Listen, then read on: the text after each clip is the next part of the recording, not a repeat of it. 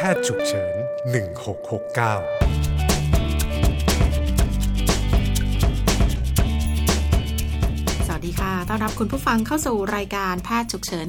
1669 นะคะ ดิฉันปริสาการจนกุลดำเนินรายการค่ะ วันนี้ค่ะจะมารับทราบเกี่ยวกับข้อมูลนะคะ ในรายการแพทย์ฉุกเฉิน 1669 ในเรื่องของการทำ CPR ค่ะ การทำ CPR นั้น ทำเมื่อไหร่ทำอย่างไร แล้วก็มีวิธีการอย่างไรนะคะ วันนี้ได้รับเกียรติจากคุณพี่กุลกันทพนม พยาบาลหน่วยบริการการแพทย์ฉุกเฉิน และประสานงานส่งต่อฝ่ายการพยาบาล โรงพยาบาลมหาราชนครเชียงใหม่นะคะ สวัสดีค่ะ สวัสดีค่ะ ค่ะ ดิฉันพี่กุลกันทพนมค่ะ ค่ะ ซึ่งเป็นผู้เชี่ยวชาญเรื่องของการทำ CPR ค่ะนะคะ เพราะฉะนั้นต้องถามก่อนว่า เอ๊ะ การทำ CPR สำคัญมากขนาดไหนยังไงคะ การทำ CPR นะคะ สามารถเพิ่มอัตราการรอดชีวิตนะคะ ในคนไข้ที่มีภาวะหัวใจหยุดเต้นทั้งนอกโรงพยาบาล แล้วก็ข้างในโรงพยาบาลได้ค่ะทำให้อัตราการรอดชีวิตของคนไข้กลุ่มนั้นเพิ่มขึ้นนะคะอืมค่ะ เพราะฉะนั้นการทำ CPR เราจะทำกันเมื่อไหร่ยังไงคะอ่าทีนี้เบื้องต้นนะคะ ขอเรียนให้ให้ผู้ฟังนะคะ ได้รับทราบก่อนว่า CPR คำสั้นๆคำนี้นะคะ ย่อมาจาก Cardiopulmonary Resuscitation นะคะ คือการทำการฟื้นคืนชีพนะคะ ซึ่งตอนนี้ก็จะอยู่ในภาคของประชาชน ภาคประชาชนนั้นก็จะมีตั้งแต่การ CPR และคำว่า AED นะคะ ตอนนี้ก็จะแพร่หลายนะคะ สมัยนี้ถ้าเวลาจะพูดถึง CPR นะคะ ก็จะต้องมีการ CPR บวกกับการใช้ AED ร่วมด้วยนะคะ แต่ตอนนี้เราขอมาโฟกัสในเรื่องของการ CPR ก่อนนะคะค่ะถามว่า CPR จะทำเมื่อไหร่นะคะ CPR จะทำเมื่อคนไข้มีภาวะหัวใจหยุดเต้นค่ะแต่ทีนี้ถ้าเป็นในภาคของบุคลากรทางการแพทย์ จะรู้ว่าหัวใจหยุดเต้นก็คือการคลำชีพจรอืมแต่ทีนี้ถ้าเกิดว่าเป็นภาคประชาชนนะคะ ภาคประชาชนก็จะขอแค่ 3คำจำขึ้นใจจะง่ายที่สุดนะคะค่ะเมื่อผู้ป่วยไม่ไอ ไม่หายใจ ไม่ขยับ ถือว่าเป็นภาวะที่คนไข้ไม่มีชีพจรอืมจะเทียบเท่ากับการที่บุคลากรทางการแพทย์จะคลำชีพจรอืมนะคะ ถ้าไม่อย่างนั้นแล้วถ้าให้ประชาชนมาคลำชีพจรอาจจะไม่รู้นะใช่ค่ะ แล้วก็จะมีความสับสนค่ะว่าจะเป็นชีพจรตัวเองหรือเปล่า หรือว่าเป็นอืมชีพจรคนไข้ ดังนั้นเมื่อไหร่ที่เป็นภาคประชาชนนะคะค่ะก็จะมีเคล็ดลับในการสอนว่าให้จำอย่างเดียวนะคะว่าคนไข้เมื่อไหร่ที่ไม่ไอไม่หายใจไม่ขยับ ถือว่าไม่มีชีพจร เวลาที่เราดูหนังดูละครเนี่ยเขาจะเอามือเอานิ้วไปอังที่จมูกเอาหูไปฟังตรงหน้าอก อันนี้อ่าได้ไหมคะ ได้ค่ะ ก็จะมีหลักการง่ายๆนะคะ ตามอะ American Heart Association ในเวอร์ชัน2015 นะคะค่ะตอนนี้จริงๆ จะต้องเป็น 2020 ละนะคะ แต่เนื่องจากว่าไกด์ไลน์ใหม่ๆ จะยังไม่อัปเดตมา เราก็ยังอิงในประเทศไทยก็ยังอิงเป็นไกด์ไลน์ของ 2015 อยู่ค่ะซึ่งประโยคนี้สำคัญมากนะคะ ก็จะใช้คำว่าตาดูหูฟังแก้มสัมผัสในภาคประชาชนได้นะคะอืมในสิ่งที่ที่ผู้ดำเนินรายการบอกมาก็คือเหมือนกับว่าประชาชนก็อาจจะใช้มืออังค่ะนะคะอืมเพื่อที่จะดูอะไรดูว่าคนไข้หายใจหรือเปล่าค่ะเพราะเมื่อเวลาเรามีการหายใจทรวงอกก็จะมีการเคลื่อนไหวมอันนี้คือคำว่าตาดูดูว่าทรวงอกเคลื่อนไหวไหมค่ะหูฟังฟังอะไรบ้างหนึ่งฟังเสียงหายใจนะคะอ่าแก้มสัมผัส แก้มสัมผัสก็คือการ เสมือนกับการเอามืออังค่ะเพราะว่ามันจะมีลมหายใจที่ผ่านออกมา แล้วเราก็จะรู้สึกสัมผัสได้ว่าอ๋อคนไข้ยังมีลมหายใจอยู่ทรวงอกยังเคลื่อนไหวอยู่ค่ะนดังนั้นจึงสรุปง่าย ๆ ไม่ไอไม่หายใจไม่ขยับค่ะโดยใช้วิธีการสังเกตคือ ตาดูหูฟังแก้มสัมผัสค่ะค่ะแล้วก็เราก็จะสรุปได้แล้วว่าอ้าวคนไข้คนเนี้ยสมควรจะต้องทำการ CPR แล้ว หรือว่าเริ่มการกดหน้าอกได้เลยค่ะค่ะค่ะอันนี้เรารู้แล้วเพราะว่า ขั้นตอนของการรับรู้ของประชาชนทั่วไปกับคนที่เชี่ยวชาญก็แตกต่างก็แตกักนต่างกันค่ะค่ะ แต่ว่าใช้หลักๆ ง่ายค่ะๆนะคะ ทีนี้พอเรารู้ละว่าอาการแบบนี้ต้องทำ CPR แล้วแล้วเราทำยังไงอะคะอ่า ทำอย่างไรง่ายมากนะคะค่ะไม่อยากให้การทำ CPR รู้สึกว่าทุกคนทำไม่ได้ ตอนนี้การทำ CPR ลงลึกไปจนถึงเด็กตั้งแต่ป .2 ป .3 ค่ะเพราะว่ากลุ่มน้อยที่สอนที่สอนอยู่นะคะอ่าก็จะเป็นน้องๆป .2 ป .3 จนถึงขั้นเป็นบุคลากรที่อยู่ในโรงแรมต่างๆ ก็จะเริ่มมีความรู้เหล่านี้เข้าไปแทรกแล้วค่ะนะคะ ทีนี้ถามว่าทำอย่างไรนะคะ ดิฉันจะขอเริ่มต้นจากในเรื่องของ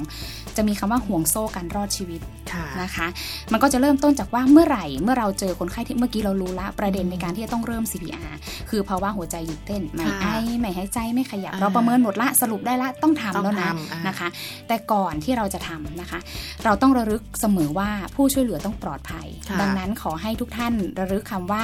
สถานการณ์ปลอดภัยอืมเมื่อไหร่ที่เจอในสถานการณ์นั้น ท่านต้องดูสิ่งแวดล้อมรอบข้างก่อนว่าค่ะตอนนั้นเป็นไฟลุกท่วมไหมอ่าเราไม่ควรเข้าอ่านะคะ ตอนนั้นสถานการณ์มีรถแบบ วิ่งเยอะมากอืมอันนั้นไม่ควรเข้าควรจะค่ะต้องมีการจัดการจราจรให้เรียบร้อยก่อนค่ะมีเพดานจะหล่นทับผู้ช่วยเหลือไหมอันนี้เราไม่เข้าอืมดังนั้นขอจำสิ่งแรกก่อนที่เราจะเข้าไปทำก่อนค่ะว่าสถานการณ์ปลอดภัยอ่านนะคะเซฟตี้ตัวเราไปก่อนสิ่งนี้สำคัญมากค่ะนะคะ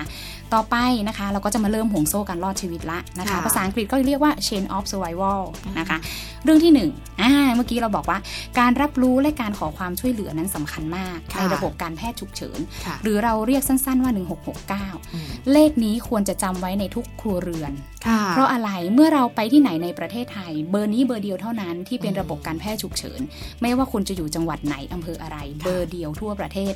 1669 นะคะค่ะทีนี้ข้อที่หนึ่งในเรื่องของการรับรู้รับรู้อะไรบ้างอืมเรารับรู้แล้วเทคนิคง่าย ๆ ที่น้องพิกุลบอกไปเมื่อกี้ก็คือ รับค่ะรู้ว่าคนไข้มีภาวะหัวใจหยุดเต้นอ่ารับรู้แล้วเกิดอะไร ถ้าคุณสามารถเรียกขอความช่วยเหลือได้เร็ว ทีมจะมาเร็วนะคะ คุณจะไม่อยู่โดดเดี่ยวในการช่วยเหลือค่ะนะคะ ข้อที่หนึ่งนะคะในเรื่องของการรับรู้แล้วก็อ่าเขาเรียกว่าการกระตุ้นเตือนให้มีการโทรเรียก169ได้เร็วอ่าผ่านไปแล้วนะคะค่ะอย่างไรในข้อที่หนึ่งนะคะส่วนที่สองเรารู้ละสถานการณ์ปลอดภัยนะคะค่ะเรียกทีมแล้วสบายใจได้ละ เราแค่รอเวลาให้ทีมมาถึงนะคะ ก็จะมาส่วนในส่วนของช่วงในส่วนของการทำ CPR ค่ะทำ CPR นั้นนะคะ มันเป็นคำที่กว้างๆ แต่วันนี้จะสรุปง่ายอืมๆก็คือมันจะประกอบด้วยการกดนวดหน้าอกค่ะนะคะ แล้วก็การช่วยหายใจนะคะ แต่ในเวอร์ชั่นใหม่ๆ ตาม guideline ใหม่ๆ นะคะ เปิ้ลมีการอ่าทดสอบอย่างมีนัยสำคัญแล้วว่า เราจะกดหน้าอกอย่างเดียวก็ได้อืมนะคะ อัตราการรอดชีวิตเนี่ยไม่ได้ต่างกับการที่เราสลับกับการช่วยหายใจค่ะนะคะ เพราะว่าถามว่าถ้าเราเป็นคนทั่วไป แล้วเราจะต้องไปช่วยหายใจคนคนนั้นอืมเราก็จะไม่สะดวกใจอืมจะรู้ได้อย่างไรว่าอ้าวคนไข้คนนั้นเนี่ยเปิ้ลมีโรคประจำตัวอะไรหรือเปล่า อย่างเช่น ไวรัสตับอักเสบต่างๆ ที่มันค่ะสามารถติดต่อทางสิ่งคัดหลั่งได้อ่านะคะ ดังนั้น guideline ใหม่ๆออกมา support เลยว่าอืมถ้าคุณไม่สะดวกที่จะช่วยหายใจสลับกับการกดนวดหัวใจ ดังนั้นคุณกดนวดหัวใจไปเลยอ่าที่เขาพูดนะคะ mouth to mouth เนี่ยแหละคะใช่ใช่ค่ะอ่าก็คือการ ventilate เขาเรียกว่าการ ventilate คือการช่วยหายใจค่ะสลับกับการกดนวดหายใจอืมแต่ถ้าคนคนนั้นวันหนึ่งเป็นลูกของคุณหรือคนที่เรารักนะคะค่ะ สิ่งนี้ค่ะนะคะก็จะทำให้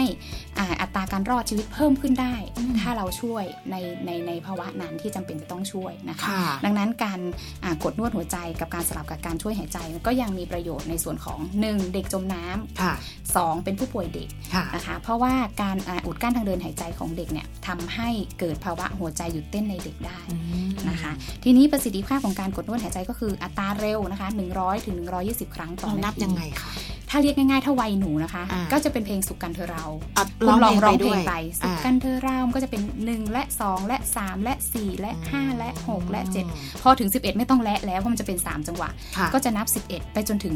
100ค่ะ เราก็จะกดอย่างนี้ไป 200 ครั้งค่ะจะเท่ากับ 2 นาทีอืมค่ะ ลึกเท่าไหร่ให้หน้าอกยุบประมาณ5เซนติเมตรในผู้ใหญ่ค่ะค่ะหน้าทีอกอย่างผู้หญิงผู้ชาย